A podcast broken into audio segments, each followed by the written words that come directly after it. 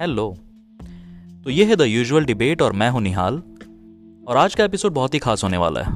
That I can assure क्योंकि आज हमारे पास हैं मानव कौल, जिनके नई उपन्यास तितली आ चुकी है, जिसे मैंने पढ़ लिया है और ऋषभ ने पढ़ लिया है। ऋषभ प्रतिपक्ष भी हमारे साथ इस एपिसोड में है। और the whole idea is to discuss this novel Manav की राइटिंग तितली के किरदार, तितली की दुनिया। और डेथ जो कि हम कई बार डिस्कस करने से बचते हैं। लेकिन मानव ने उस इस इस पूरे टॉपिक पे एक किताब लिखी है, एक उपन्यास लिख दी है। तो टाइम ज़्यादा बर्बाद नहीं करते हैं, सीधे पॉडकास्ट शुरू करते हैं।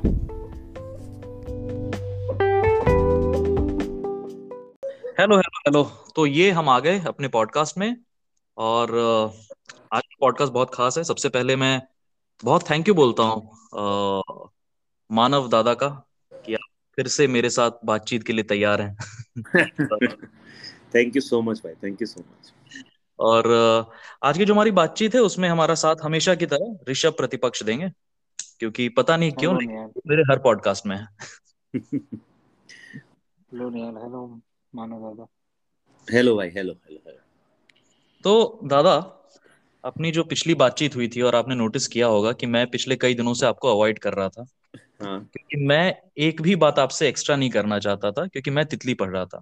अच्छा। और मैं नहीं चाहता था कि मैं आपसे वो बातें कर लूँ फ़िलहाल किताब पढ़ते हुए या किताब के बारे में ताकि वो जो बातचीत मैं आपसे करना चाहता था ना और हम्म। जो मेरी ऋषभ से बातचीत हो रही थी वो मैं कहीं और मुझे लगता मैं सारा एग्जॉस्ट कर देता।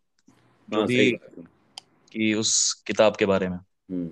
तो ये पॉडकास्ट का नाम वैसे तो यूजुअल डिबेट है लेकिन अब आज कुछ डिबेट करने के लिए है नहीं हमारे पास और मुझे लगता है कि हमें सीधे अपने बातचीत के ऑनेस्टी पे रहना चाहिए।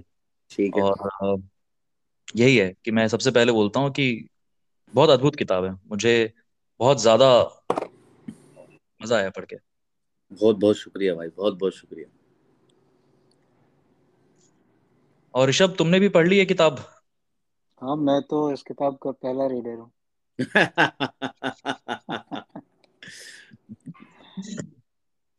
क्या है क्या बात करें इस किताब के बारे में? मेरे पास है नहीं कुछ बात करने के लिए यार। वो तुमने बात की शुरुआत में ये क्या कि? ऋषभ पता नहीं किस पॉडकास्ट ऋषभ हल्का हर्ट हो चुका है।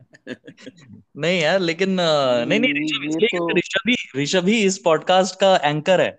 वही इस पॉडकास्ट को मोटिवेट कर रहा है। लेकिन वो तो मैंने प्यार से बोला ना ऋषभ उस हक के साथ बोला कि पता नहीं क्यों। जैसे मुझे अपने जीवन के बारे में कुछ नहीं पता है। मुझे ये भी नहीं पता है कि ऋषभ क्यों है यहाँ पे। तो वैसा था। तो मैं मैं हाँ। मैं तितली के बारे में थोड़ा सा आम, आ, आ, मतलब इसका बैकग्राउंड दे देता हूँ। कि हाँ. आ, एक डेनिश राइटर है नाया मारिया एडिट।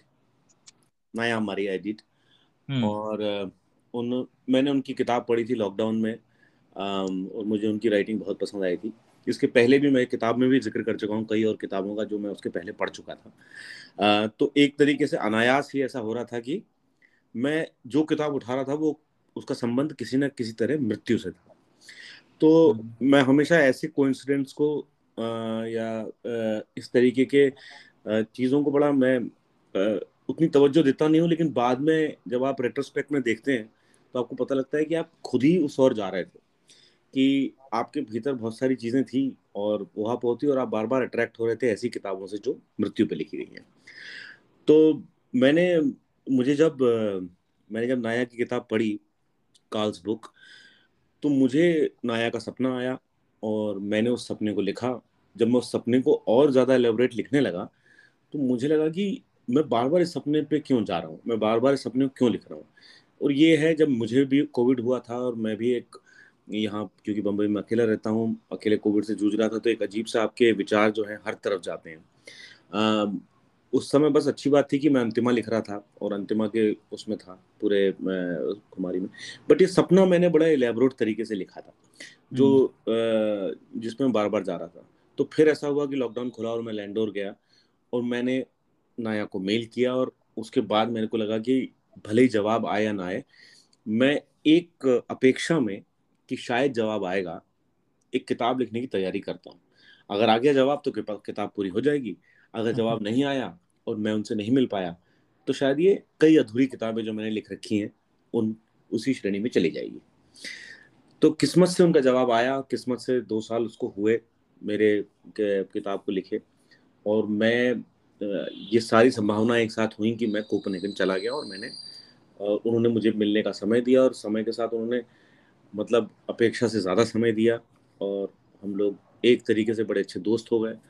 और वो एक ऐसी सब्जेक्ट पे बातचीत थी कि मतलब मैं भी अपने आप को उस तरीके से आ, मतलब मेरे को बहुत अपने आप को देखना पड़ता है कि मैं कितना लाइन क्रॉस ना करूँ बतौर राइटर किस तरीके से मैं बात करूँ कितनी बात करूँ। तो मैं वैसे भी इस लेखन में अपने आप को अदृश्य रखना चाहता था। मैं चाहता था कि लेखन किसी आ, मतलब ग्रीफ पे हो लेकिन किसी ऐसी ग्रीफ पे जिसको मैंने महसूस किया है ना कि वो मेरी अपनी निजी ग्रीफ हो। आ, हम्म। तो फिर उनसे मुलाकातें इतनी ज़्यादा खूबसूरत रहीं और इतनी ज़्यादा अच्छी रहीं और वो धीरे धीरे इतनी अच्छे से खुलती गई कि मुझे मेरी आँखों के सामने पूरी किताब दिखने लगी। और मैं, हमारी जितनी भी मीटिंग्स हुई, हमारी जितनी भी बातचीत हुई और कोपनहेगन का जितना भी मेरा अपना लेखन रहा, मैं उस सारे एहसासों को या उस सारी चीज़ों को जो मैंने कलेक्ट की थी, उसको कितना लिख पाया, कितना कर पाया, ये मैं, इसको लेके मैं हमेशा संचय में रहता हूँ कि मैं कभी भी मतलब आज भी अगर मुझे किताब मिलेगी, मैं फिर से एडिट करना शुरू कर दूँगा और फिर से उसको रिराइट करना। तो मुझे नहीं पता मैंने इस किताब को कितनी बार फिर से दोबारा लिखा है।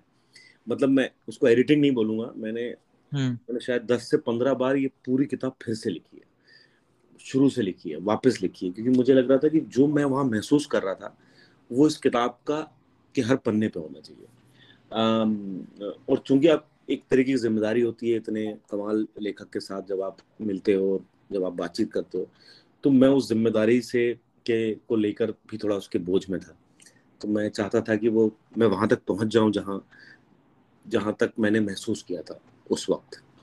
तो ये है लब्बुल लुबाब कुल मिला के इस किताब का। हाँ और ये आ, काफ़ी कुछ आप किताब में भी पूरा प्रोसेस हमें समझ में आता है। और वो हर वो चीज़ आपने बहुत क्लियरली बतलाई है। मैं जब किताब पढ़ रहा था ना दादा हम्म। मेरे लिए बहुत हैवी हो गया। मेरे लिए आ, आ, बहुत लास्ट के पन्ने मेरे लिए बहुत हैवी थे बहुत ज़्यादा हैवी थे। और वो शुरुआत से एक्चुअली शुरुआत जब आप करते हैं तभी आप कुछ दस बारह राइटर्स के बारे में बात करते हैं उनके किताब के ज़िक्र करते हैं जो डेथ के ऊपर है। और मतलब एक तरीके से मुझे एक बड़ा शुरुआत के पेजेस तो वो थे। प्राइमर अबाउट डेथ आपने एक इंट्रोडक्शन ही दे दिया कि राइटर्स हम्म। ने क्या क्या कहा है डेथ के बारे में। नहीं और वो बहुत बहुत ज़्यादा मेरे को लगा है वो बड़ा बहुत महत्वपूर्ण हिस्सा है किताब का क्योंकि मुझे हमेशा जर्नी बहुत ज़्यादा अच्छी लगती है बनस्पत आप हम्म। सीधा एंड के बारे में लिखो कि मैं नया से मिल लिया नहीं नहीं बिल्कुल। हर, हर चीज़ की ना एक जर्नी होती है और और मुझे बड़ा अच्छा लगता है कि उस जर्नी का पहला कदम भी मैं मैं मैं मैं पहले कदम को भी महसूस करूँ और पहले कदम को भी लिखूं कि जर्नी शुरू कहाँ से हुई थी। ये हम्म। क्या था? और और आ, मतलब शायद ऋषभ क्योंकि दिल्ली में रहता है तो और हम लोग सब भी जी। इस लॉकडाउन में खासकर सेकेंड लॉकडाउन में हम लोगों ने सबने मौत को बहुत करीब से देखा है। किसी ने किसी का कोई आदमी ऐसा हुआ है और एक समय हमने महसूस भी किया था कि काफ़ी करीब है सब कुछ। बिल्कुल। तो शायद इसलिए भी मेरा ये ये किताब का लिखा जाना और जो कई बार होता है ना जब आप एक ऐसी उम्र में होते हो आप मृत्यु के बारे में उतना सोचते नहीं हो। लेकिन आई थिंक ये बिकॉज़ ऑफ़ कोविड और बिकॉज़ ऑफ़ लॉकडाउन हम लोग uh, काफ़ी मृत्यु के बारे में सबने एक बात सबने बिल्कुल सोचा। तो वो इसलिए भी शायद जब यंगस्टर्स किताब पढ़ रहे हैं और जो मुझे लगता था कि मृत्यु पे अगर कोई किताब है तो उसको कैसे लिया जाएगा? तो जिस तरीके के मुझे रिएक्शन आ रहे हैं जिस तरीके के लोग हम्म। लिख रहे हैं आ, मैं बहुत ताज्जुब में हूँ कि मतलब इस राइटिंग के सारे मर्म को वो पकड़ रहे हैं और वो वो वो, वो लिख रहे हैं। जैसे कि आप जब किताब के लास्ट पेजेस में जब आपने अपना आप जितने अनकंफर्टेबल हो ना उस कहानी में मतलब इस उपन्यास में जो लेखक मानव है जो उस कैरेक्टर है मानव मतलब क्योंकि उपन्यास है मुझे पता है बहुत कुछ उसमें फिक्शन भी है लेकिन वो जो आपकी असहजता है ना टुवर्ड्स द एंड हम्म। वो मेरे तक बहुत ज़्यादा आ रही थी एंड आई कुड क्योंकि क्योंकि वो जर्नी थी ना वो पहले आपका लैंडोर का पूरा है वहाँ पे किस तरीके से वो पूरा प्रोसेस होता है वो शायर का कैरेक्टर और फिर आप पहली बार ज़िक्र करते हुए कैरेक्टर के बारे में कविता के जो कैरेक्टर है उसके बारे में आप उसको टच करते हैं। वो मैंने आपकी राइटिंग में कभी देखा नहीं इस तरीके से डेथ को। मतलब मेरे ख्याल से मुझे पता नहीं आपने और कुछ डेथ के बारे में लिखा है क्या कभी? क्योंकि मेरे लिए मतलब बहुत कुछ गाय बगाए जैसे मैंने आप ऐसा कौन सा राइटर है जिसने अपने लेखन में डेथ को नहीं छुआ? जैसे अगर शर्ट का तीसरा बटन हम्म। पढ़ा लेकिन शर्ट का तीसरा बटन में जो चोटी है उसका डेथ का वृतांत थी बहुत तो वो एक तरीके से मतलब डेथ तो बहुत आपके अगल बगल है तो वो कहानियों का हिस्सा ही है हम्म। लेकिन शेयर डेथ पे लिखना आ, मेरे लिए बहुत ज़्यादा ज़रूरी था कि मैं कहीं भटकू नहीं मैं उस हम्म। मृत्यु को पूरी तरह लिखूं जितना मैं मैं समझ सकता हूँ बेसिकली आपने जो इसमें पहला पारा लिखा है जहाँ से शुरू किया है हम्म। लिखा है ना कि नई बात कहने की तलाश में किसी भी कहानी के पहले एक लंबी गहरी चुप होती है। उसमें फिर आप आगे बताते हैं कि हमारे जिए हुए के तालाब का दायरा छोटा होता है। और फिर तालाब की बात आती है कि शायद किसी लिए इसीलिए किसी भी किस्म के नए अनुभव का टपकना कभी हमारे कहे में बड़े वृत्त नहीं बना पाता है। हम्म। तो यहाँ से ना ये चीज़ मुझे बड़ी अच्छी लगी और फिर यहाँ से आपने एंड में भी तालाब का ज़िक्र किया है। तो ऐसा लगता है कहानी आपके मन के तालाब से शुरू होती है और आपके मन के तालाब में ही खत्म होती है। इसके बीच में आपने लैंडूर से लेकर कोपेनहेगन तक की यात्रा की है लोगों से मिले हैं और दे, देखी है। इसमें जो सबसे मतलब मुझे इंटरेस्टिंग चीज़ ये लग रही थी कि आप किस चीज़ को ऑब्ज़र्व कर रहे थे? डेथ को कर रहे थे या लाइफ को कर रहे थे? जो नाया की लाइफ थी उसको ऑब्ज़र्व कर रहे थे या आपके दिमाग में कोई और चीज़ चल रही थी डेथ को लेकर? मतलब क्या होता ना कि जब मतलब जो पहली बात का अगर मैं जवाब दूँ जो मैं तालाब की बात मैंने लिखी हम्म, हम्म, जी। वो बहुत मैंने मतलब आई थिंक बारह तेरह प्लेस लिखे हैं हम्म। दो फ़िल्में लिखी हैं बनाई हैं और अब ये दस किताबें लिख ली हैं तो क्या होता है कि जब आप कभी भी नया लेखन लिखने बैठते हो और ये कोरा पन्ना आपके सामने आता है तो मुझे यात्राएँ इसलिए इतनी अद्भुत लगती हैं कि मैं कभी भी अपनी अप, अपनी पराकाष्ठा पे भी हूँ राइटिंग की तब भी मैं किसी भी तरीके की कल्पना से भी शायर का कैरेक्टर नहीं लिख सकता। मैं क्लाउस का कैरेक्टर नहीं लिख सकता। क्योंकि हम्म। क्योंकि मुझे अपने घर से निकलना ही पड़ेगा। अगर मुझे उन लोगों से मिलना है तो। उन ऐसे लोगों से मिलना है जो मेरे जीवन में मेरी कल्पना में भी नहीं है। तो तो वो जो हमारी जो लिखने का जो दायरा है वो इसलिए इतना छोटा हो जाता है कि घर में बैठ के एक तरीके का लेखन मैं कर सकता हूँ। लेकिन मैं बिना एक्सपीरियंस के नहीं कर सकता हूँ लेखन। मुझे उन व्यक्तियों का एक्सपीरियंस करना बहुत ज़रूरी है। तो जब नाया की किताब का मैंने एक्सपीरियंस किया और जब मैंने हम्म। नाया से मिला तो आप मृत्यु का एक्सपीरियंस करते हो और आप जीवन से मिलते हो। तो जब आप जीवन से मिलते हो तो मेरे हिसाब से आप इतना जीवन लिखने लगते हो इतना लाइफ लिखने लगते हो कि आपको पता ही लगता है कि आप कब मृत्यु सबकॉन्शियस है एंड ये कॉन्शियस हो जाता है आपका लाइफ तो मेरे ख्याल से जो तुमने भी जो बात जो पकड़ी है जैसे तुम कह रहे हो कि आप नाया की क्योंकि अब आप उस किताब और उसके पन्नों पे नहीं हो।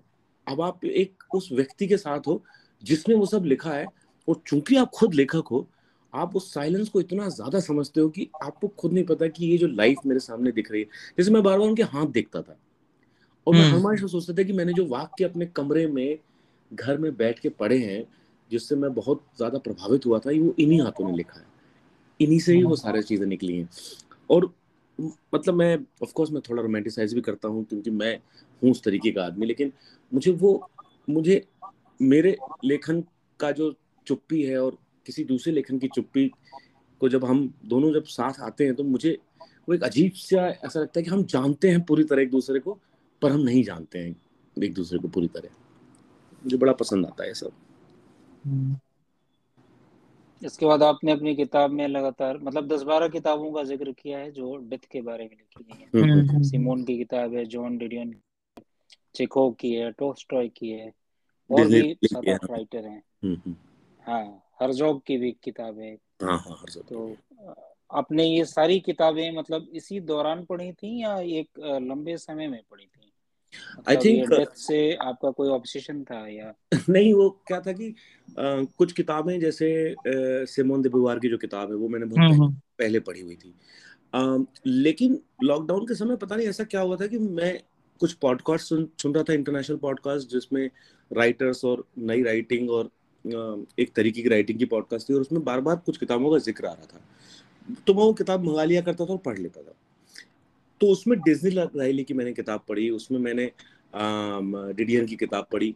तो ये सब एक्चुअली लॉकडाउन उसके पहले ही चालू हुआ था पढ़ना मेरा। और मैं लगातार वो किताब पढ़ता इसमें कुछ किताबें बस मैंने बाद में पढ़ी थी। कुछ किताबें फिर मैंने चूँकि मैं नाया की किताब पढ़ के पढ़ रहा था तो मुझे दो तीन किताबों का ज़िक्र उसमें मिला। मैंने वो दो तीन किताबें मंगवा ली। तो वो एक और जैसे ग्रीस हैज़ फेदर ऐसा एक किताब का नाम है जो बाद में हाँ. वो नाया ने क्योंकि मुझे बाद में बताई तो मैंने वो कोपनेगन में उनसे मुलाकात के बीच में ही पढ़ ली। तो तो वो क्या था कि क्योंकि आप एक लेखक जैसे मैं जिन किताबों राइटरों और इनका ज़िक्र करता रहता हूँ वो एक तरीके से ना आपके बहुत निजी दोस्त हो जाते हैं। तो आप मुझे ऐसा लगता है कि अगर मुझे किसी दूसरे राइटर से बात करनी है और उसको समझना है तो उसके लिखे और उसके उसके पढ़े का दोनों का ज्ञान मुझे बहुत अच्छा होना चाहिए। तो मैं पहले तो मैं बहुत किस्मत वाला था कि जब मैंने उनको मेल लिखा तो मुझे बड़ा अच्छा लगा कि मैंने उन्होंने जिन जिन लेखकों लेखकों का ज़िक्र किया है, वो लगभग सारे लेखक मैं पढ़ चुका हूँ। तो और जो नए लेखक थे वो भी पढ़ रहा था मैं। तो मुझे बड़ा मज़ा आया था, इसलिए उनसे मिल, मुलाकात में हम बहुत जल्दी एक तरीके के सीधे लेखन पे बात करने लगे, क्योंकि क्योंकि हम, मुझे मुझे पता था वो कौन से लेखन उन्होंने पढ़े हैं।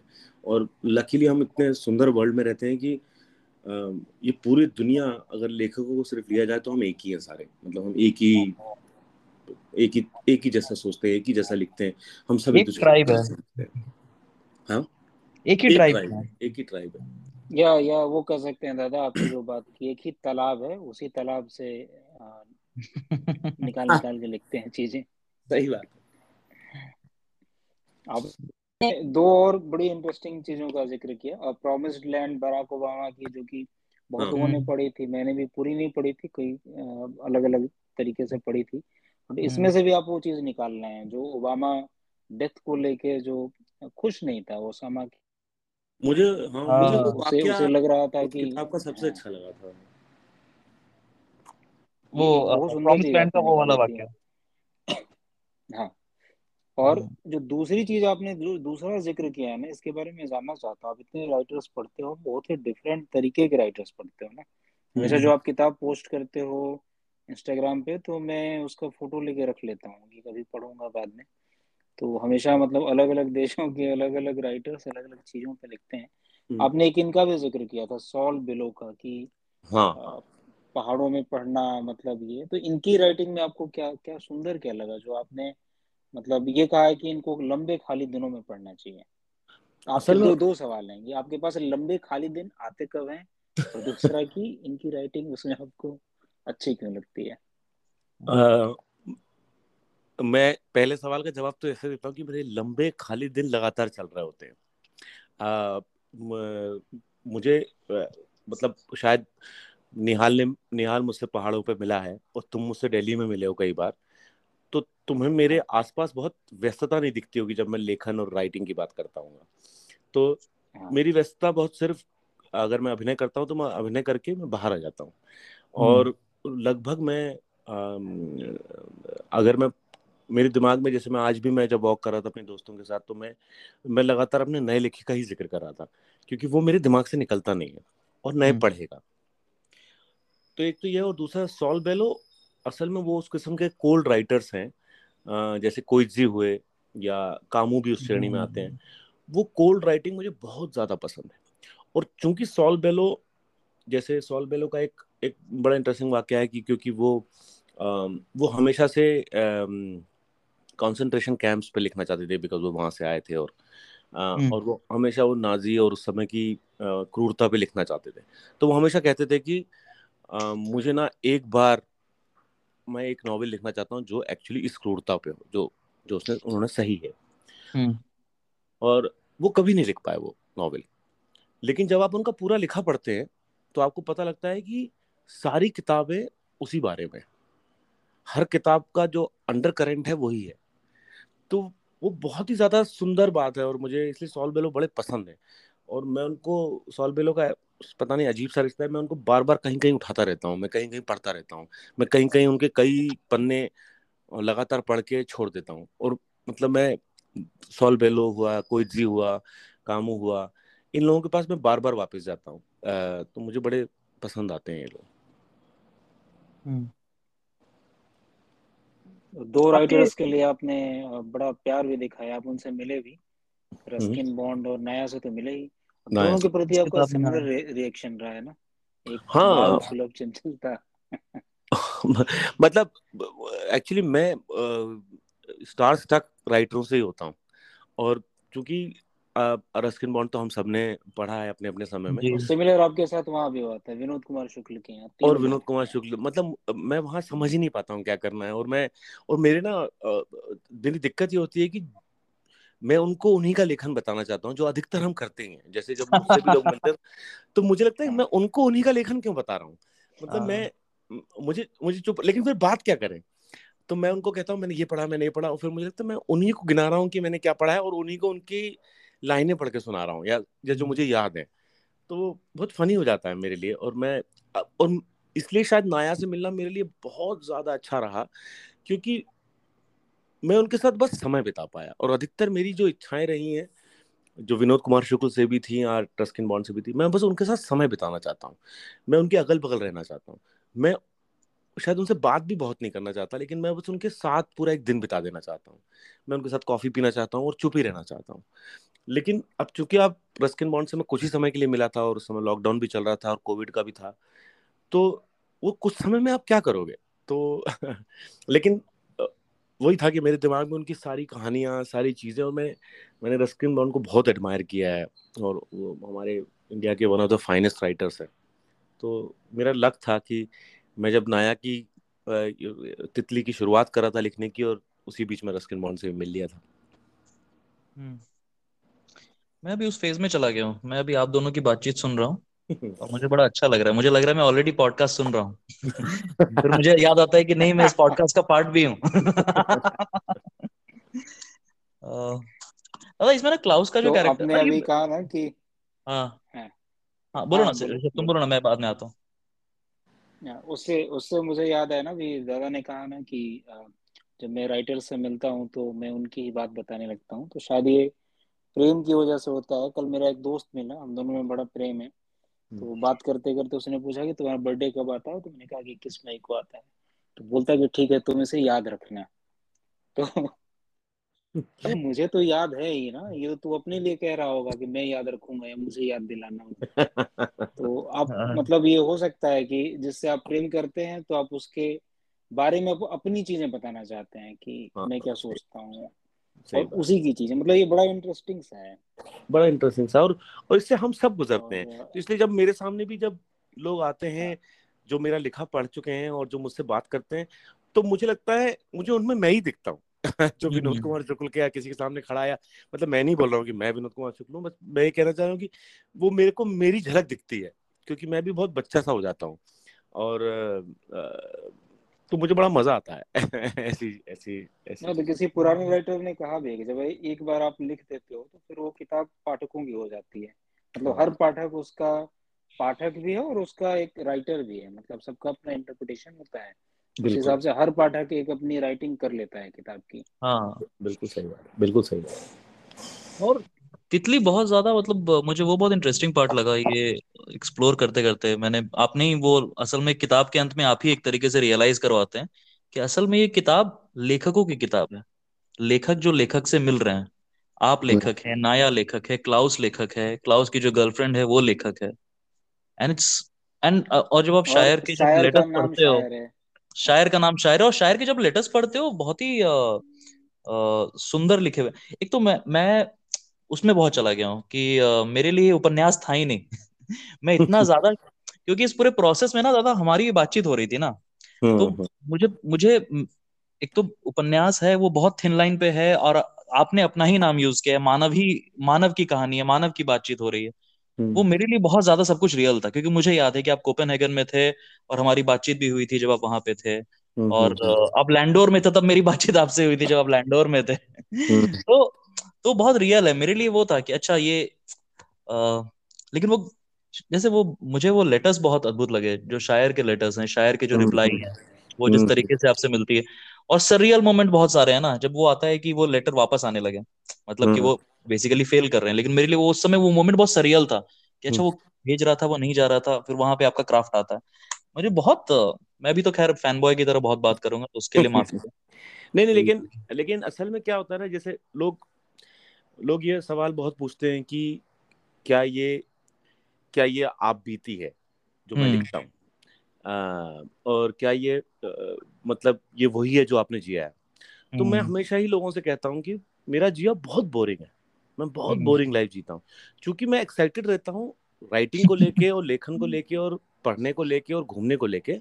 तो मैं एक एक्साइटेड लड़का दिखता हूँ एक आदमी दिखता हूँ। बट मैं निजी तौर पे अगर कोई मेरे साथ घूमे तो उसको पता लगेगा मैं कुछ नहीं कर रहा होता हूँ। मैं अगर कोपन में भी था तो मैं कैफेज में बैठा रहता हूँ। मैं कहीं भी जाता नहीं हूँ। मैं कहीं भी ऐसी कोई चीज़ों को देखने नहीं जाता हूँ एक्सेप्ट सम आर्ट गैलरीज लेकिन मे, मेरा बहुत दायरा बहुत छोटा है और मैं बहुत ही ले, लेजी लथार्जिक ट्रेवल करता हूँ। तो हम्म। अगर मैं उसे लिख दूँगा तो वो काफ़ी बोरिंग नॉवल होगा काफ़ी बोरिंग राइटिंग होगी। हम्म। क्योंकि मेरे को मेरी राइटिंग एक तरीके की राइटिंग मुझे हमेशा से पसंद आती रही और मैं खोजता रहता हूँ ऐसे राइटरों को जिनकी राइटिंग बहुत निजी सुनाई दे बहुत हम्म। निजी सुनाई दे। ऐसा लगे कि ये ये इस समय उसके साथ घट रहा है। इस समय मैं देख पा रहा हूँ कि वो है और ये घट रहा है। तो वो राइटिंग का मैं मुरीद रहा हूँ और मैं हमेशा से ही वही राइटिंग करना चाहता हूँ कि आप जब पढ़ें तो आपको लगे कि ये तो घटा ही है। ऐसा हो ही नहीं सकता कि ये घटा नहीं है और ये लिख रहा है। हम्म। मेरे लिए वो इसलिए वो राइटिंग में ज़्यादा मेहनत लगती है और ज़्यादा मैं उसको बहुत ज़्यादा तवज्जो देता हूँ बहुत बार बार रिराइट करता हूँ बार बार बार बार उस सुर पे रहना चाहता हूँ जब वो लगे कि ये सारा का सारा जिया हुआ है ये सारा का सारा एक एक अंश हम्म। इसका मैंने चखा है। तो वो इसलिए भी है कि मुझे उसी तरीके की राइटिंग पसंद आती हैं। मैं एक अच्छी कहानी नहीं पढ़ सकता। मेरे को अच्छी कहानियाँ बोर करती हैं। अच्छी बिगनिंग हम्म। अच्छा मिडिल ग्रेट एंड मुझे मुझे निजी बात अच्छी लगती है। बट वो निजी ना भी हो मुझे चलेगा। वो फिक्शन हम्म, हो चलेगा। बट वो निजी सुनाई दे। वो इतना पर्सनल सुनाई दे कि आपको लगे कि आह क्या बात है यार। मैं ऐसे व्यक्ति से इतना निजी जगह पे जाके मिल के आया हूँ कि मुझे अपना मेरे मेरे चलने में एक तरीके का उछाल आ जाता है जब मैं एक अच्छी किताब पढ़ता हूँ तो। तो इसलिए वही है सेल्फिश एक्ट है मैं पढ़ता भी हूँ इसलिए क्योंकि मुझे बहुत मज़ा आता है। ऐसा हम्म। ऋषभ? हाँ इसमें आपने एक और चीज़ अच्छी लिखी है मैंने आपको शायद बताया भी था कि एक लाइन है मतलब वो फनी सी है कि फनी भी है मेरे लिए फनी है। क्या है फनी नहीं कहूँगा फनी शब्द उसके लिए उपयुक्त नहीं है कि मैंने एक नया खेल बनाया मैं हमेशा लोगों को अपना अलग नाम बताता हूँ कभी सलीम हाँ। कभी रिदम कभी ऋषभ। तो ये ऋषभ आपका नाम लिखा है। तो तो मैं मैं इसके इसके इसका सीक्रेट खोल देता हूँ ऋषभ ठीक है? यहाँ पे इस पॉडकास्ट पे मैं एक बड़ा सीक्रेट खोल देता हूँ। क्या बात कर रहे हैं? हाँ। क्या वो सीक्रेट है? ये बड़ा सीक्रेट है। तो क्या होता है ना कि मैं हमेशा हाँ। अपनी नेक्स्ट राइटिंग जो मैं कर रहा होता हूँ उसका एक क्लू अपनी पहली राइटिंग में छोड़ देता हूँ। हाँ। तो ये जो ऋषभ जिस लाइन की बात कर रहे हैं वो पूरा पैराग्राफ मेरी अगली किताब का क्लू है। वाह। और वो अगली किताब का क्लू है और उस किताब में ऋषभ है। और और और और और दिल्ली में जब मैं ऋषभ से मिला था और दिल्ली में ऋषभ के साथ जो मैंने टाइम बिताया इंडिया अपडेट सेंटर में जब हम कॉफ़ी पी रहे थे और बैठ के लिख रहे थे जब जितना भी टाइम मैंने ऋषभ के साथ बिताया है तो मेरी बड़ी इच्छा थी कि मैं मैं मैं ऋषभ एक तो नाम मुझे बड़ा पसंद है और मैंने को लगा कि मैं इस नाम के साथ कुछ लिखूँगा या ऋषभ के जीवन जीवन को छूता हुआ सा कुछ लिखूँगा। हम्म। क्योंकि मुझे इनका जीवन भी बड़ा एक्साइटिंग लगता है। तो तब मैंने एक नॉवेल जो है मैंने कंसीव किया और लिखना चालू किया है। तो वो मेरी अगली राइटिंग होगी शायद ऐसा है। तो वो उसका क्लू है इसमें। आपने तो मुझे अमर कर दिया। मैं शैलेश जी को बोलता हूँ जल्दी पब्लिश करें। कितनी अद्भुत बात है। हाँ तो मेरे लिए तो बहुत सुंदर बात है मतलब बहुत सुंदर। हाँ इंटरेस्टिंग बहुत इंटरेस्टिंग है वो। देखो लेखकों का दोस्त होने का ये फ़ायदा तो है ही। कि आप कभी भी आपको नहीं पता और कभी भी आप अमर हो सकते हो जो आप कई सालों से चाह रहे थे। ये तो दादा मुझे ऐसा लगता है कि मेरा नाम भी अच्छा है आप इस पे भी ट्राई कर सकते हैं। हाँ हाँ।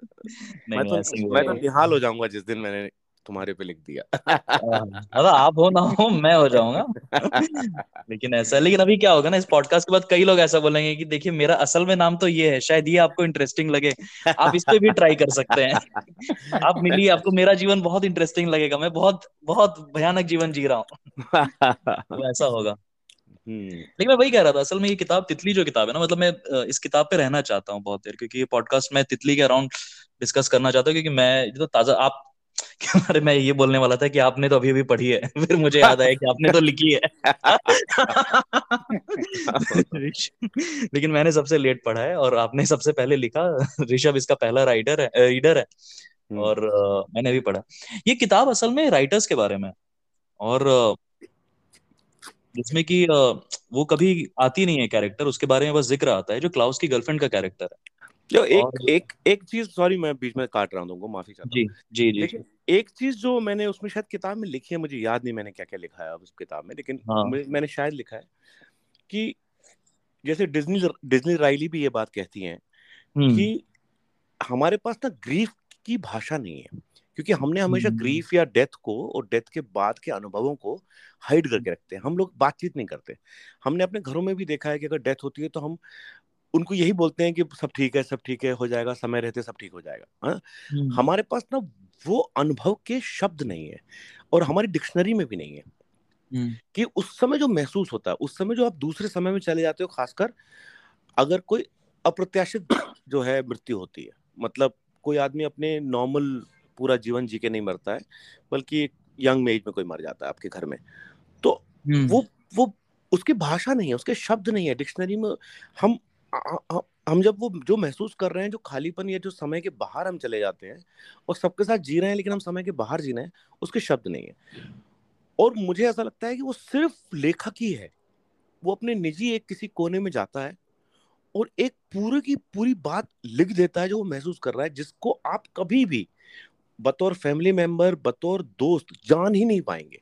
मतलब आप अगर अपने दोस्त के साथ बैठेंगे जिसको जिसने ये ग्रीफ अनुभव किया है वो हम्म। कभी भी आपको वो वो जो घट रहा है उसके साथ वो बता ही नहीं पाएगा उसके पास शब्द नहीं होंगे वो हमेशा बोलेगा मैं खुश हूँ ठीक है I am feeling much better और वही सब शब्द बोलेगा लेकिन हम्म। अगर आपको उसका सही स्टेट ऑफ़ माइंड जानना है तो आपको पढ़ना पड़ेगा जो एक लेखक ही लिख सकता है हम्म। तो इसलिए ये लेखक जो हम मैं अगर तुम कह रहे हो लेखक ये लेखक की किताब नहीं है ये असल में वो किताब है जो हर आदमी गुजरता है।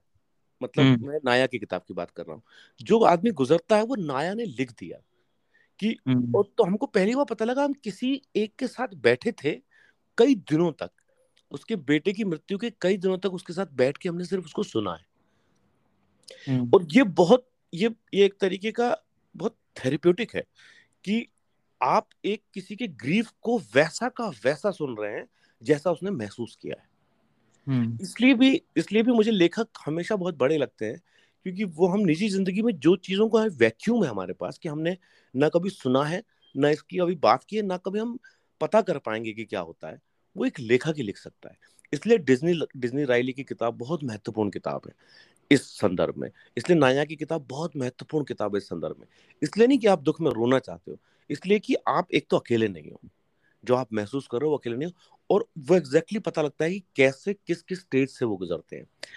तो मेरे ख्याल से डिज्नी की राय डिज्नी रायली की किताब शायद मैंने लिखा भी है बात कि वो एक शोध शोध है रादर देन एक एक आपने अभी जो बोला ना एग्जैक्टली वही लिखा है। मैं ये किताब हाँ, देख ही रहा हूँ हाँ, हाँ वो शायद शायद मैंने वही लिखा। तो इसलिए मुझे मुझे ऐसा लगता है कि लेखक इसलिए एक जगह आके मतलब मैं भारत में रह के बम्बई में रहने वाला एक आम आदमी जो एक किताब पढ़ता है क्योंकि मैं लेखक हूँ और मेरी मेरे को वो सपने में आती है जिनको मैंने देखा भी नहीं और मैं उस किताब की का जो इम्पैक्ट है मेरे पे वो इतना है कि मैं कोपनहेगन चला जाता हूँ और मैं उनके साथ दो महीने बिता के आता हूँ हम्म।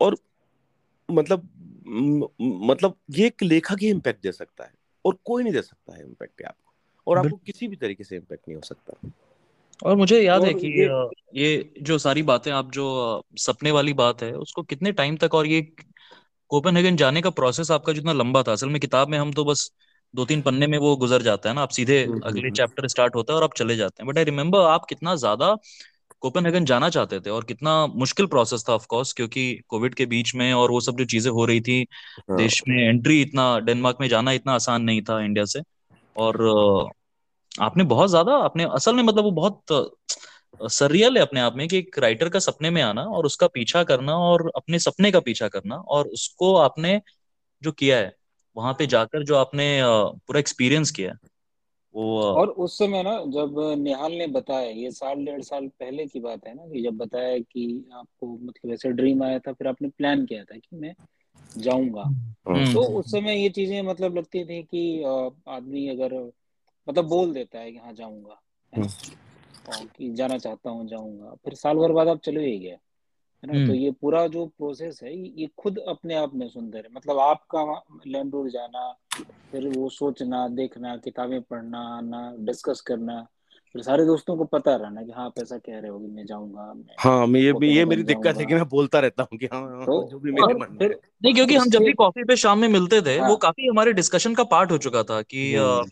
इनका डेनमार्क जाना was a thing to discuss कि अच्छा दादा क्या चल रहा है? कैसा हुआ? वीज़ा का क्या हुआ? हम लोग डिस्कस करते थे. It was such a important thing of our coffee discussions वहाँ पे और यहाँ पे शैलेश जी से मेरी बात हुई दो तीन बार तो शैलेश जी तो बिल्कुल जैसे बिल्कुल साइंटिफिक तरीके से बताते हैं ना इमोशनली या लॉजिकली नहीं बताते। साइंटिफिक एक्सप्लेनेशन हाँ। कि मानो तो कोपेनहेगन जाएँगे आएँगे तो उसके बाद हम ऐसे करेंगे ये करेंगे ले में ये प्रॉब्लम है वीज़ा मतलब वो सारी चीज़ें बिल्कुल साइंटिफिक एक्सप्लेनेशन देते हैं। बट वो हमेशा शैलेश हिंद के प्रकाशक। हाँ हाँ। प्रकाशक। और हाँ, हाँ हमेशा ये बताते थे कि मानो जाएँगे कोपेनहेगन उसके बाद हम ये करेंगे।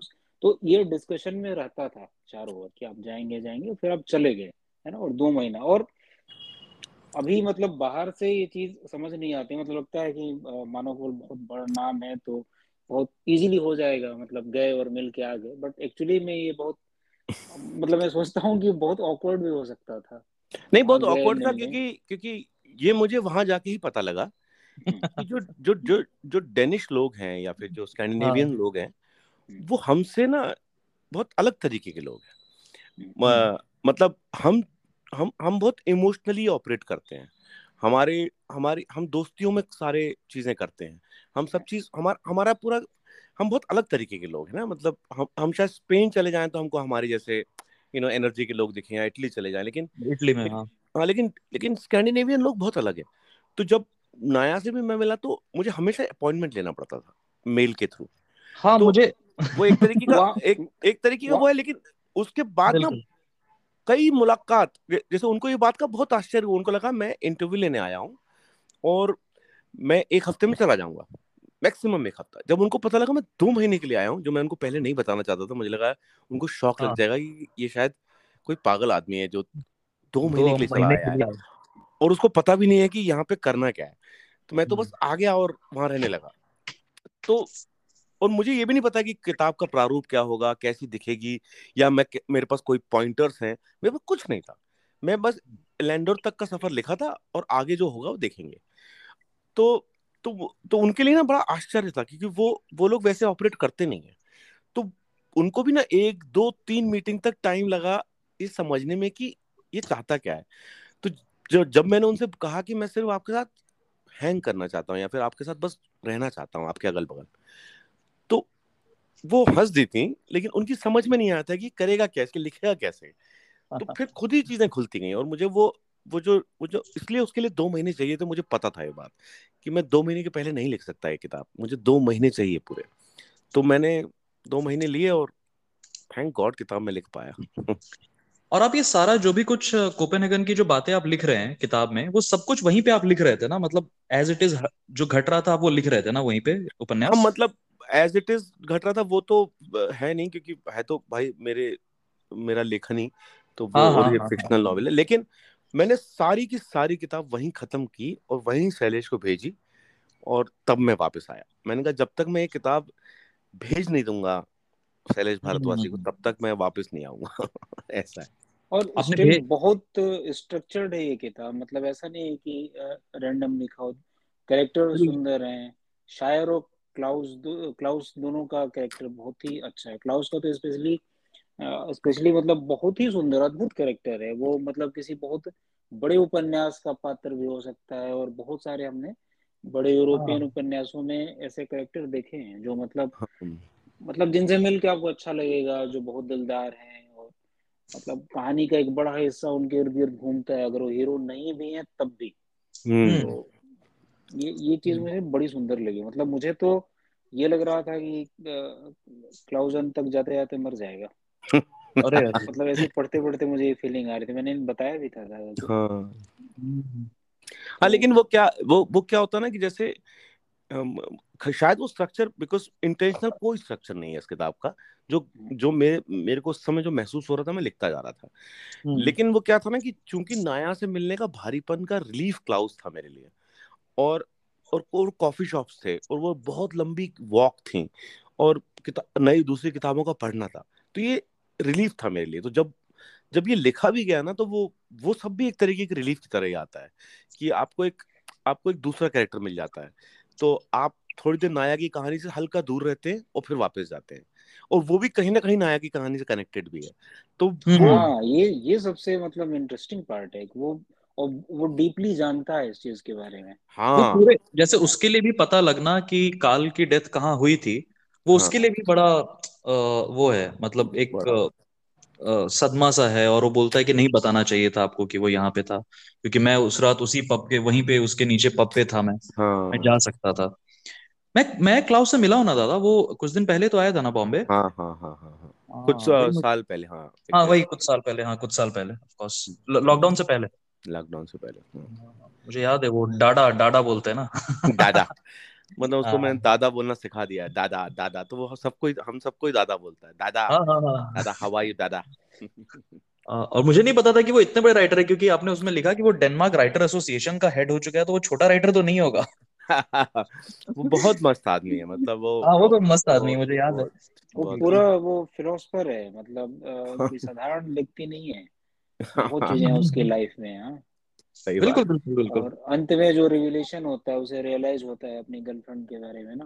पूरे में हम्म। वो बता रहा है रिलेशन शुरू से बता रहा है कि गर्लफ्रेंड है बच्चे हैं। फिर अंत आते आते कुछ चीज़ें रियलाइज़ करता है बट इट्स सो ग्रेसफुल मतलब कभी वो वो चीज़ें नहीं करता। मतलब बिल्कुल ग्रेसफुली बताता है। डिसएग्री भी कर रहा है तो ग्रेसफुली बताता है। सही बात। हम असल में उपन्यास ही डिस्कस कर रहे हैं लेकिन वो बहुत क्योंकि क्योंकि ना उपन्यास भी ऐसा है ना कि वो बहुत रियल और सररियल के बीच का है ना।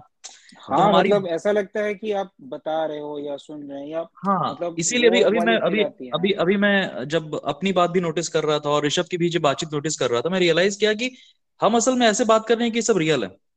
जबकि ऑफ़ कोर्स हाँ। ये क्राफ्ट है और कॉल साहब का उसमें बहुत सारा फिक्शन है जिसको कि हम रियल क्योंकि आपकी आपका उपन्यास ही इतना ज़्यादा उसमें है ना थोड़ा सा सर चकरा जाता है।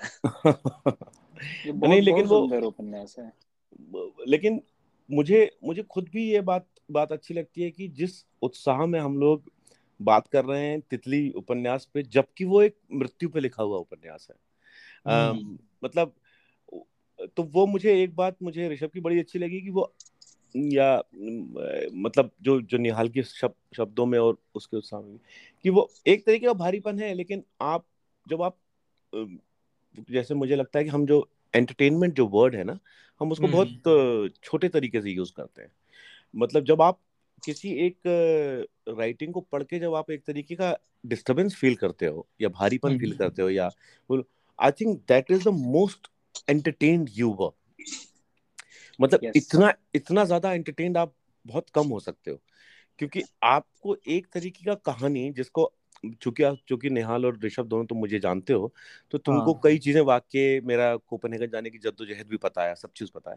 लेकिन अगर उसको छोड़ भी दिया जाए जो नॉर्मल जो। जो लोग मुझे नहीं जानते वो पढ़ते हैं अगर वो इस बात से मूव होते हैं तो आई थिंक जो उसकी बॉटम लाइन है they have been entertained and in a very very good way so वो तो वो मुझे लगता है कि हमारा ये एक बहुत हम मृत्यु को पढ़ते हुए तरीके का एक वो फील कर रहे हैं और वो एंटरटेन भी कर रहा है हमको।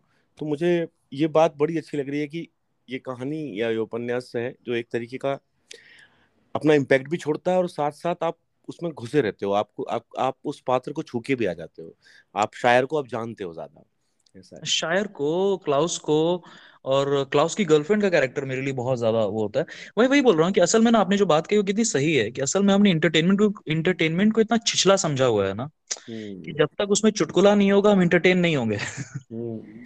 मतलब ये थॉट ही कितना बिजार है कि आपको आ, मतलब एक छिछला एक फुहड़ चुटकुला चाहिए एंटरटेन होने के लिए नहीं इसलिए भी मुझे मुझे लगता है कि एंटरटेनमेंट की भी ना खुद आप खुद को एजुकेट करते हो।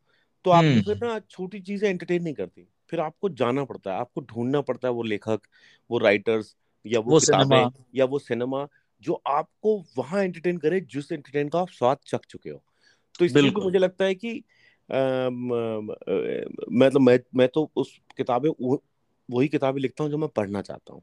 मैं जिस किस्म का लेखन पढ़ना चाहता हूँ मैं जिस गहरे में जाके पढ़ पढ़ना चाहता हूँ और एंटरटेन होना चाहता हूँ मैं वही लिखता हूँ तो इसलिए भी मेरे को लगता है कि हम लोग खुद को जो खुद को एजुकेट करना जानता है अपना एंटरटेनमेंट क्वेश्चन बढ़ाना चाहता है और उसको पता है कि मैं अब हल्के में एंटरटेन नहीं होता मुझे आपको देना पड़ेगा तो हम्म।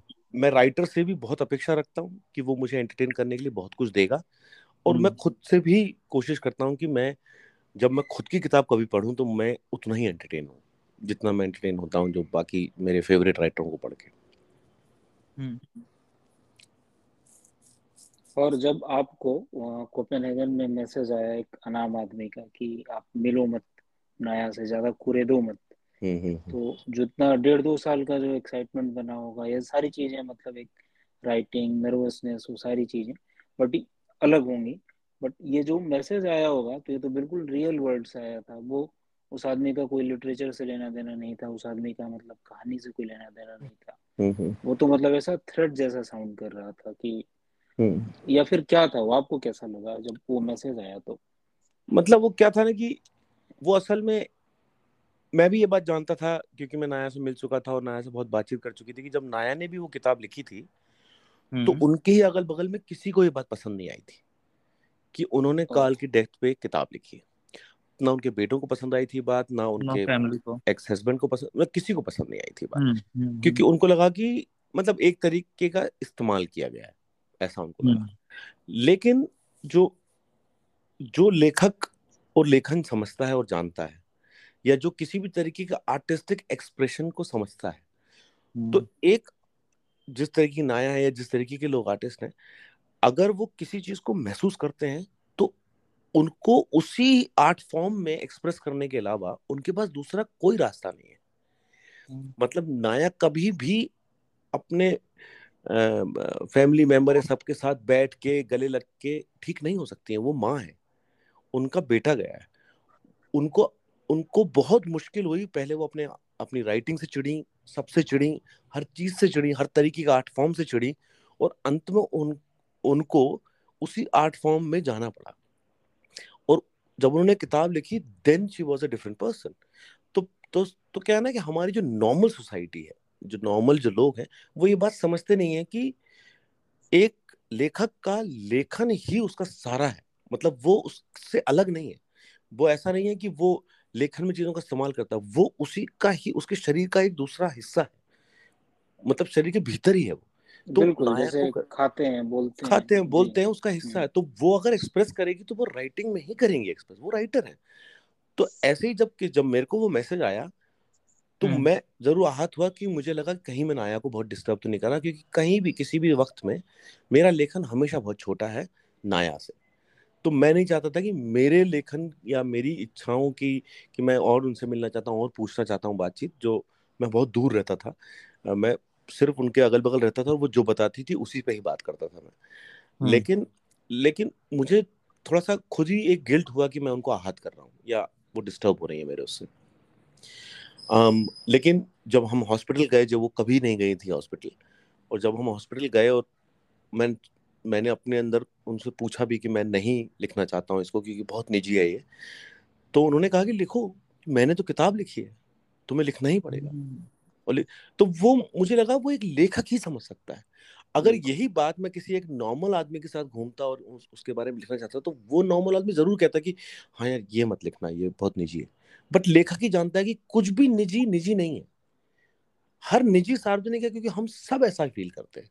हम सब एक ही चीज़ों से गुजरे हुए हैं। बिल्कुल। तो ये सिर्फ़ लेखक जानता है। तो इसलिए जब मैंने नाया से बोला कि ये फिक्शनल है और उसमें जो बातचीत होगी वो मेरी बातचीत होगी और इसमें कई चीज़ें आपने नहीं कही हैं वो भी आप कह रही होंगी। और ये तो नाया ने बोला कि you write what you want you're our writer I understand write whatever it's your book तो वो जो वो जो एक फ्रीडम है जो एक राइटर आपको देता है वो कोई नहीं दे सकता आपको। तो वो क्योंकि वो लेखन समझता है।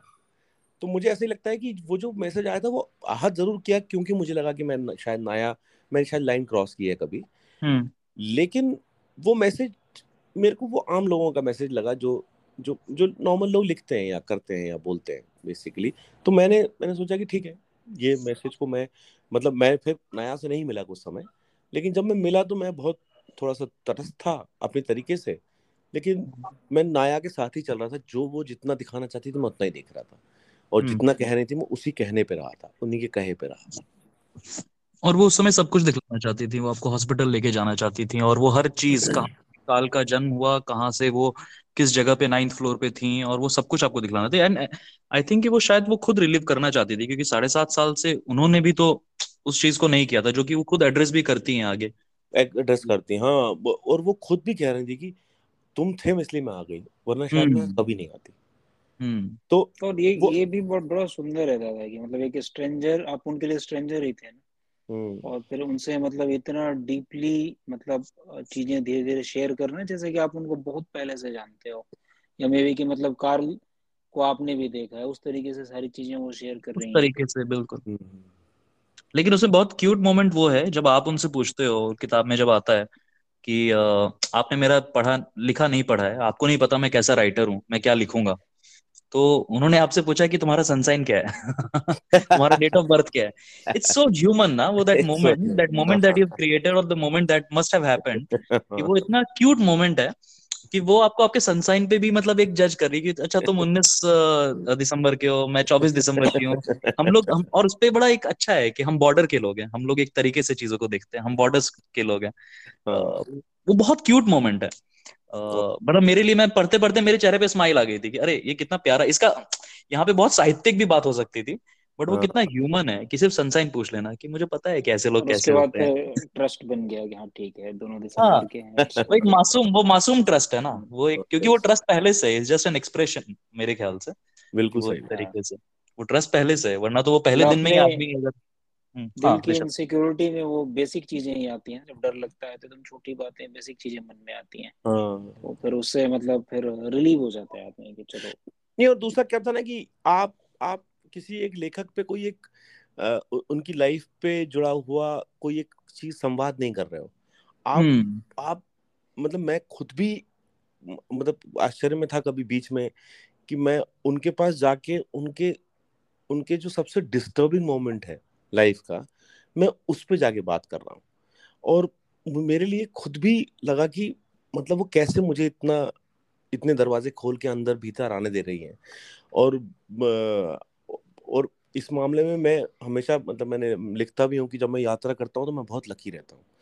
तो वो शायद यात्राओं का ही सिलसिला है कि आप जब यात्रा करते हो, जब आप जाते हो तो आपको एक्चुअली पता लगता है कि दूसरों से संवाद कैसे किए जाते हैं, कैसे उनको उनके जगह पे रह के आप दूर तटस्थ खड़े होके भी उनका पूरा जीवन देख सकते हो आ, तो वो मतलब मेरे लिए भी बहुत आश्चर्य की बात थी कि ये हो रहा है मेरे साथ या ये मैं कर पा रहा हूँ या वो मेरे को इतनी जगह दे रही हैं कि मैं एक किताब देख सकता हूँ लिखते हुए खुद को हम्म। इसमें ना एक और पार्ट है जहाँ पे वो कार्ल का हृदय डोनेट करने की बात कर रही है फिर हमने हम्म, हम्म। नहीं किया फिर बाद में कहती हैं कि शायद कर देना चाहिए था। तो काल को भी ये अच्छा लगता। हम्म। हाँ तो ये वाला पार्ट भी ना मतलब मैं पढ़ते पढ़ते मुझे अंदर में सर्टेन वो पेन एक इंड्यूस करता है ये पार्ट मतलब दर्द होता है पढ़ते बहुत कंफर्ट वाला वो नहीं है। नहीं है बिल्कुल। हाँ कि आप क्या करना चाहते हो और क्या कर सकते हो? किसी की डेड बॉडी के साथ है किसी की डेथ के साथ और, और, और और वो भी ऐसा है कि क्योंकि वो काल को इतना जानते थे कि काल अगर होता तो ज़रूर करता। मतलब हम्म। काल चाहता कि हाँ ऑफ़ कोर्स है मेरी बॉडी पार्ट अगर कोई यूज़ करे it's young you know body but एक माँ कैसे बोल देना कि हार्ट कैसे निकाल सकते कैसे निकाल सकते यू कांट नो मतलब you can't make him heartless तो वो एक्चुअली वो अंग्रेज़ी में लाइन बहुत अच्छी लिखी थी you can't make him heartless no and और वो और डॉक्टर उसी समय पूछ रहा है जब जब उसको मृत घोषित किया गया है। तो इतना ज़्यादा मुश्किल है उस बात में लेकिन और ये उनका बड़प्पन है कि साढ़े सात साल बाद जब हम उसी हॉस्पिटल में थे और वो कह रही थी कि शायद मुझे दे देना चाहिए था हाँ उस वक्त। मतलब ये मतलब बड़प्पन है मैं मतलब मे, मेरे लिए भी बहुत सारा उस समय होना वहाँ पे बहुत भारी था बहुत मुश्किल था बहुत मतलब और मुझे भी नहीं समझ में आ रहा था कि मैं मतलब मैं होशंगाबाद में पला पड़ा हूँ कश्मीर में पैदा हुआ हूँ। मैं कोपन के किसी एक हॉस्पिटल के बाहर खड़े होके ऐसा लग रहा है कि ये मेरी लाइफ का बहुत बड़ा हिस्सा है जो मैं डिस्कस कर रहा हूँ। और मतलब आप आप डिसोल्यूशन हो जाते हो पूरी तरह ना आपको समझ नहीं आता कि ये ये क्या सही है और क्या गलत है और आप आप बिलोंग कहाँ करते हो बेसिकली? जब आप उनसे उतने दिन बातें कर रहे थे तो आपके मतलब आपको कैसे इमोशंस आ रहे थे आपके मन में? मतलब किस तरह के थे? अपराध बोध था या शर्म थी या एक्साइटमेंट सिर्फ़ था या दुख था? एक क्या था? क्या क्या मतलब आ रहे थे? मतलब एक तो एक तो ये डर था कि मैं मैं इसको मैं इसको कितना लिख पाऊँगा? जब हम्म। मैं जब मैं खासकर उनके साथ रहता था तो मुझे हमेशा लगता था कि ये जो ये जो इस समय धूप आ रही है और जो उनके चेहरे पर पड़ रही है और जो हवा से उनके बाल हिल रहे हैं और और वाइन जो इतनी सुंदर लग रही है और मैं सिगरेट पी रहा हूँ ये ये जो चित्र है ये इस समय में इसको लिख पाऊँगा कि नहीं? एक तो ये मेरे को डर था हमेशा कि मैं वो नहीं लिख पाऊँगा जो घट रहा है। और दूसरा जब भी मैं उनसे मिलके जाता था तो मुझे लगता था कि मेरे को सो जाना चाहिए। मेरे को मेरे को इतनी थकान हो जाती थी कि मेरे को लगता था कि मैं मैं शायद एक एक बार मैंने कहीं बेंच पे भी सोया था मैं बहुत देर। हाँ आपने लिखा है और आपने ये भी लिखा है कि उस आपकी पिंडलियों में दर्द हो रही है और आप बेंच पे सो गए। और आपने एक्चुअली उसमें ये भी मेंशन किया है कि आप लगातार थक रहे थे और आप हाँ, दो दिन तक सोते रहे ऐसा आपको लगा। हाँ तो मुझे मुझे मुझे मुझे समझ नहीं आ रहा था कि मैं जब तक उनसे उनके साथ रहता था मेरे एनर्जी पता नहीं किस लेवल पे रहती थी। क्योंकि मैं बहुत खुश था, मैं बहुत बात करना चाहता मैं सुन रहा था सब चीज़ें लगभग। लेकिन जैसे हम एक दूसरे को विदा कहते थे और मैं निकलता था और मुझे लगता मैं सो जाऊँ। मैं कोई भी एक जगह पकड़ के बैठ जाऊँ एटलीस्ट मैं, मेरे से चलते भी नहीं बनता था। तो वो अब उसके उसके में बहुत सारे रीजन भी हो सकते हैं, बहुत सारा वो भी हो सकता है, लेकिन लेकिन ये ये फ़िज़िकल चीज़ थी जो मैं महसूस कर सकता था अपने अंदर। एक और चीज़ इसमें थी ना जो रिश्तों के बारे में ना बड़ी खूबसूरती से बहुत ही सुंदर बात बता जाती है कि एक जगह एक पैरा है कि नाया ने क्लाउस की गर्लफ्रेंड के बारे में कहा था कि वो बहुत ही प्रतिभावान है पर कभी कभी बहुत प्रतिभा एक सागर की बड़ी मछली की तरह होती है। अगर आपके भीतर के तालाब में उस मछली के विचरण की जगह नहीं होगी तो वो उस तालाब को अस्त व्यस्त कर देगी। हम्म। ये ये चीज़ मुझे बड़ी सुंदर लगी थी मतलब प्रतिभा को और चीज़ों से भी आप रिप्लेस कर सकते हो बट बट ये बट हाँ, और बहुत बट बात है।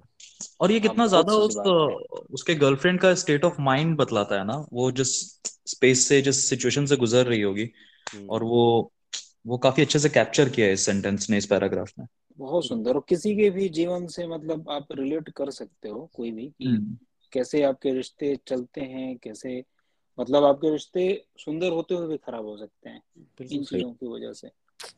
बिल्कुल सही बात तो ये हाँ, हाँ मैं बोल रहा था हाँ, कि कुछ बोल रहे ऋषभ प्लीज़ प्लीज़ कंटिन्यू कि डेथ से राइटर ऑब्सेस्ड क्यों रहते हैं? और डेथ हमें मतलब इतनी सुंदर राइटिंग में इतनी सुंदर क्यों लगती है? और इन रियलिटी हम फेस नहीं करना चाहते डेथ के लिए हम प्लान नहीं करते।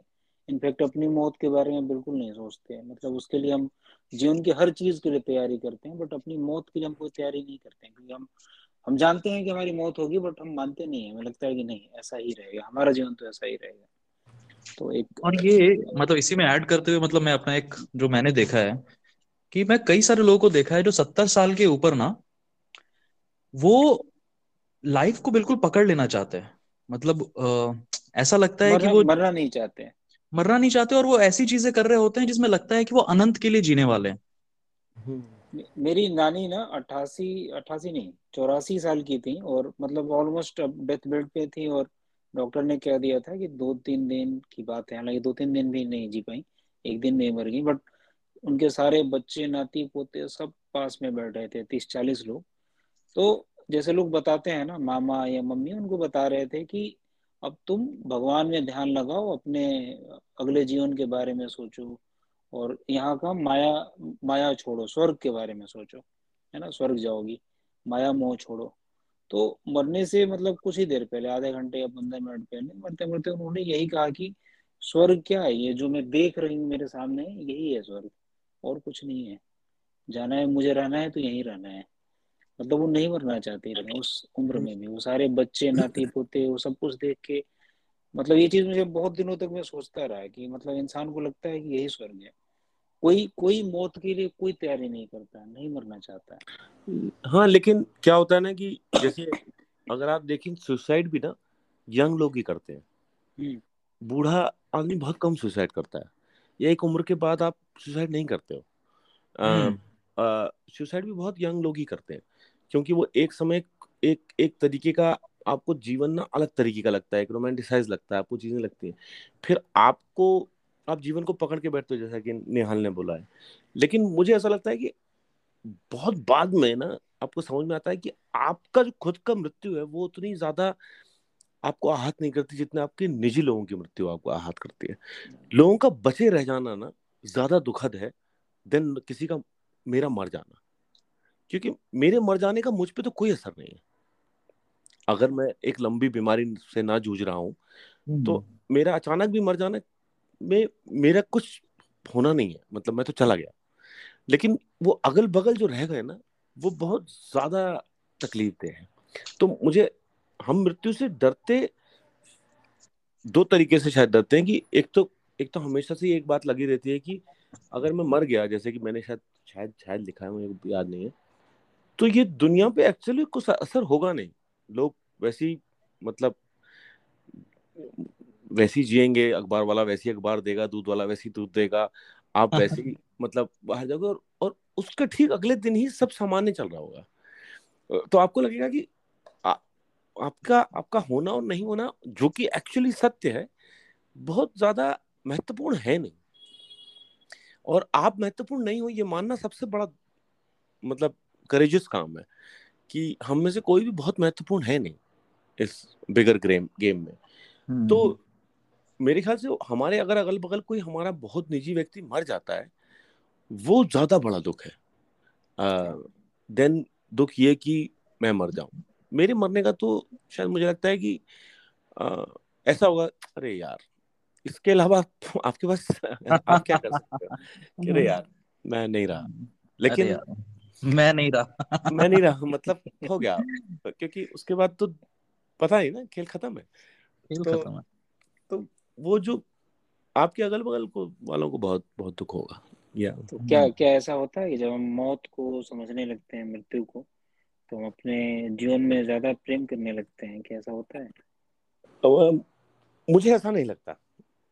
मुझे ऐसा नहीं लगता। देखो क्या है कि एक इसलिए एक एक और किताब का मैंने इसमें ज़िक्र किया है जो बड़ी इंटरेस्टिंग किताब है। I think violet or something नाम है उसका।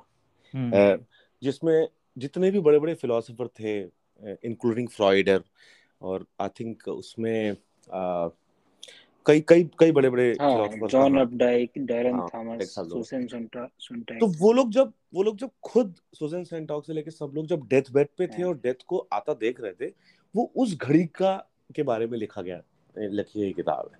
जो बहुत ही ज़्यादा इंटरेस्टिंग है। जैसे कि मैंने लिखा भी है कि जब टोलस्टॉय ने जब मृत्यु पे किताब लिखी जो बड़ी इंटरेस्टिंग किताब है तो वो असल में अपनी ही मृत्यु से जूझ रहे थे कि उनको भी समझ में नहीं आ रहा था कि कैसे ऐसा हो जाएगा कि इतना बड़ा आदमी जो टोलस्टॉय है जिसने इतने बड़े लिटरेचर जो अमर है असल में लेकिन वो खुद मर जाएगा तो हम्म। तो इसलिए भी इसलिए भी मुझे टॉलस्टॉय का वो लेखन बहुत पसंद है और इसलिए भी शायद सुजन सेंटॉक जैसे बड़े बड़े फिलोसफर टॉलस्टॉय की वो वाली किताब हमेशा अपने पास रखते थे जब वो मृत्यु से जूझ रहे थे तो बहुत सारे लोग टॉलस्टॉय की वो वाली किताब अपने पास रखते थे।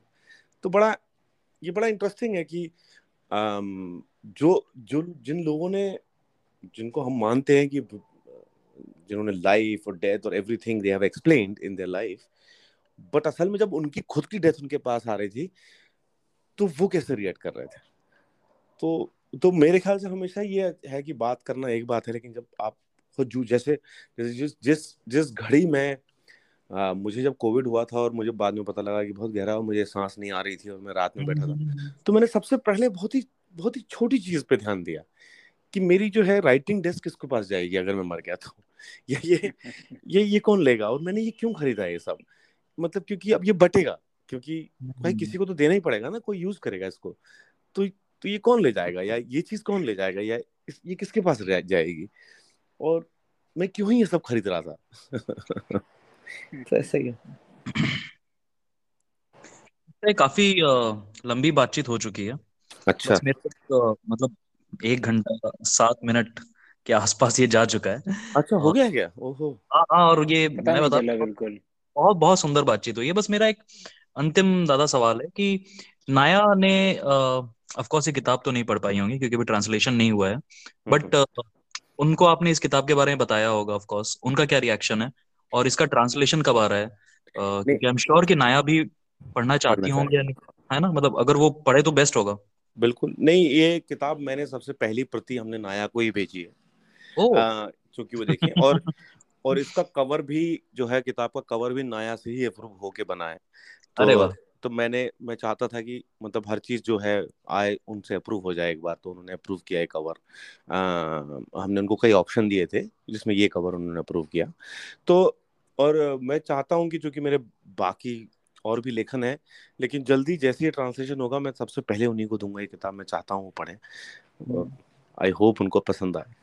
बट ये ट्रांसलेशन इज़ इन प्लान मतलब इसका इंग्लिश ट्रांसलेशन है बिल्कुल बिल्कुल की कई किताबें ट्रांसलेट होके आने आने वाली हैं इन फ्यूचर हम्म। इसी साल में काफ़ी आ जाएँगी हाँ कुछ तो आई इसी साल में इसी साल में सिर्फ़ ट्रांसलेशन नहीं इसी साल में बहुत सारी और किताबें भी आ रही हैं ऐसा भी तो मुझे पता है। हाँ, हाँ हाँ, तो नहीं रुक रहे हाथ पैर हम लोगों ने बाँध दिए हैं मतलब या फिर बाँध देंगे आगे। बहुत मुझे तो बांधना पड़ेगा क्योंकि मे, मेरे जीवन का एक बहुत बड़ा कॉम्प्लेक्स चल रहा है। मैं मैं रोज शाम में निकलता हूँ मुझे पता चलता है उफ एक और किताब खत्म हो चुकी है। देखो मैं मैं ये कहता हूँ इस पे मेरा ये जवाब है हाँ। क्योंकि मैं 24 घंटे शायद मैं आजकल मैं ऐसे ही हो गया हूँ मैं 24 घंटे सिर्फ़ लेखन के बारे में सोच रहा होता हूँ या लिख रहा होता हूँ या पढ़ रहा होता हूँ कुछ। लेकिन हम्म। जिस दिन अगर मेरी किताब आए और आप लोगों को लगे कि यार ये कैसे लिख रहे हैं उस दिन हाथ बाँध लेना।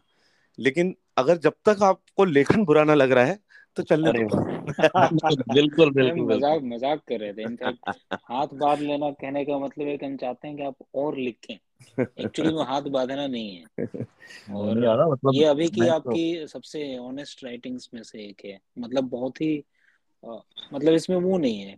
क्या बोलते हैं जो फिक्शन लिखते समय आदमी शब्द जाल इस्तेमाल करता है वो नहीं है। बहुत ही ऑनेस्ट एक्सप्रेशन है। अरे हम्म। शुक्रिया शुक्रिया। मतलब बहुत ज़्यादा सुंदर है। स्पेशली मुझे वो भी बहुत सुंदर लगा था जो जो नाया की किताब के ट्रांसलेशन है ना वो जो आपने ही किया है मेरे ख्याल से। हाँ हाँ मैंने किया। आपका ट्रांसलेशन है वो अद्भुत ट्रांसलेशन है। बहुत ज़्यादा सुंदर है। प्लस वो जिस तरीके से स्ट्रक्चर में आपने यूज़ किया है ना वो क्राफ्ट है आपका। जिसका मैं मतलब एज अ फ़ैन बॉय बोलना चाहता हूँ कि इट्स समथिंग दैट दैट मतलब वो क्राफ्ट में दिखता है। ना सुंदर तरीके से आप जब किताब पढ़ रहे हो तितली आप साथ ही साथ नायक की किताब भी पढ़ रहे हो। हाँ तो, और वो खुद हुआ है एक्सीडेंटल में मेरा कोई मतलब मेरा कॉन्शियस क्राफ्ट कुछ भी कभी भी मेरी किसी भी किताब में नहीं है। मुझे कॉन्शियसली कुछ नहीं पता होता है। वो मैं लिखते समय मुझे लगा यार ये किताब का अंश यहाँ लिख देता हूँ। और फिर चलता रहा। और फिर मैं लिखता रहा। ये भी प्लान नहीं था कि मैं कौन से अंश लिखूँगा और फिर वो एक तरीके के एक अंश चालू हो गया तो मैंने कहा ये अच्छा थ्रेड है। तो वो खुद ही चलता रहा। दादा तो, कॉल आप ना आप आप ऐसे इस चीज़ को इतना अंडर प्ले कर रहे हैं ना कि ये खुद ही हो गया मैंने कुछ नहीं किया। आप ऐसा ऐसा प्रतीत करा रहे हैं कि लिखना कितना आसान है जबकि लिखना आसान नहीं है। नहीं तो है नहीं है कहीं से नहीं है। ये ये बहुत मुश्किल है और हाँ। और वो आसान इसलिए हुआ क्योंकि आप कई सालों से पिछले बीस साल से आप लिख रहे हैं। हाँ। मतलब इसमें हाँ आप यही है आपका काम यही आप सिर्फ़ यही करते हैं। मुझे पता है कि मतलब बाकी चीज़ें बाय द वे हो रही हैं असल में तो आप राइटर ही हैं। हाँ लेखन और, तो मैंने दादा से कहा भी था कि इस किताब में मतलब तमाम चीज़ों के बावजूद तो ना स्क्रिप्ट राइटर की कुशलता है इसमें ना वो जगह जगह पे वो चीज़ें आती हैं अपने आप। है ना हम्म। बिल्कुल बिल्कुल न डाली हाँ, गई हो बट वो जगह जगह पे आती वही है और वही है कि और हर कैरेक्टर का एक आर्क कंप्लीट होता है मतलब क्लाउस हाँ। का आर्क कंप्लीट होता है शायर का आर्क कंप्लीट होता है हाँ। क्लाउस की गर्लफ्रेंड का आर्क कंप्लीट होता है हमें वो जो कैरेक्टर दिखता है वहाँ पे नाया का हमें एक पूरी नाया की तो पूरी जर्नी दिखती है मतलब इस हम्म। कहानी के स्कोप में जो भी जर्नी है उनकी और उनका उनको उनका रेजोल्यूशन मिलता है वो हॉस्पिटल जाना और वहाँ के बाद और प्लस सबसे इंपॉर्टेंट जो इसमें प्रोटैगनिस्ट है जो कि मानव का कैरेक्टर खुद है उसका जो आर्क कंप्लीट होता है। तो आ, मेरे ख्याल से अपने सभी कैरेक्टर्स को मतलब साथ लेके चलना वही तो होता है ना कि दो निर्जीव चीज़ों का भी आर्क कंप्लीट हुआ एक तालाब का और एक उसका आ, किताब का जो नया की किताब है जो दादा कैफ़े में छोड़ हाँ, के आते हैं। हाँ बिल्कुल। हाँ, हाँ। वो कैफ़े वहीं पे वो छोड़ के आते हैं कैफ़े में। कैफ़े में ना? एयरपोर्ट हाँ, पे? हाँ, एयरपोर्ट के कैफ़े में हाँ। एयरपोर्ट के कैफ़े में और उस पे वो लिखा हुआ कि तुम इसको आगे बढ़ा देना। बहुत बढ़िया। मुझे लगता है कि बहुत खूबसूरत बातचीत रही और क्योंकि बिल्कुल ताज़ा ताज़ा बातचीत है और इस पे तो हम मुझे लगता है कई बहुत देर बात कर सकते हैं और मैं तो इस पे अलग से बात करूँगा अभी दादा कॉल आपसे हम्म, हम्म। लेकिन फ़िलहाल और बात से ये लगा कि हमने काफ़ी दिल से पढ़ी किताब ना हम खुद बहुत अरे मैं मैं, मैं इतना से... खुश हो गया हूँ और खासकर नई नई किताब जब आती है और उसको कोई पढ़ता है और उस पर बातचीत करना तो अभी भी मुझे बड़ा बहुत बहुत बहुत बहुत मज़ा आ रहा है मुझे से मैं लगातार पूछ रहा था रोज ना कब करेंगे कब करेंगे हाँ, हाँ, हाँ। नहीं नहीं मैंने पढ़ लिया था यार मैं सबसे लेट पढ़ा हूँ मानता हूँ। मैंने कल ही मैंने कल ही कॉल साहब से बोला था कि मैं पढ़ चुका हूँ बताइए। फिर बोले कि अरे आज नहीं करूँगा सबसे लेट में भी तुमने काफ़ी जल्दी पढ़ी है किताब तो हाँ मेरे बहुत अरे मैंने मतलब हाँ, मुझे अभी इसी हफ़्ते डिलीवर हुआ है और मैंने तुरंत से मतलब पढ़ दिया मतलब कि मैंने तो आपको बताया था तीन दिन पहले तुम्हें मिली होगी ना? हाँ हाँ मुझे मैं, मुझे मैंने तीन दिन में पढ़ा हम्म। और मुझे मतलब हाँ मेरे सबसे ज़्यादा बस बतलाना चाहता हूँ कि मैंने सबसे जीवन में सबसे जल्दी ये पढ़ा है। बहुत बहुत शुक्रिया भाई, बहुत बहुत शुक्रिया, बहुत मज़ा आ गया बातचीत करने में। थैंक यू सो मच बहुत बहुत शुक्रिया आप दोनों का।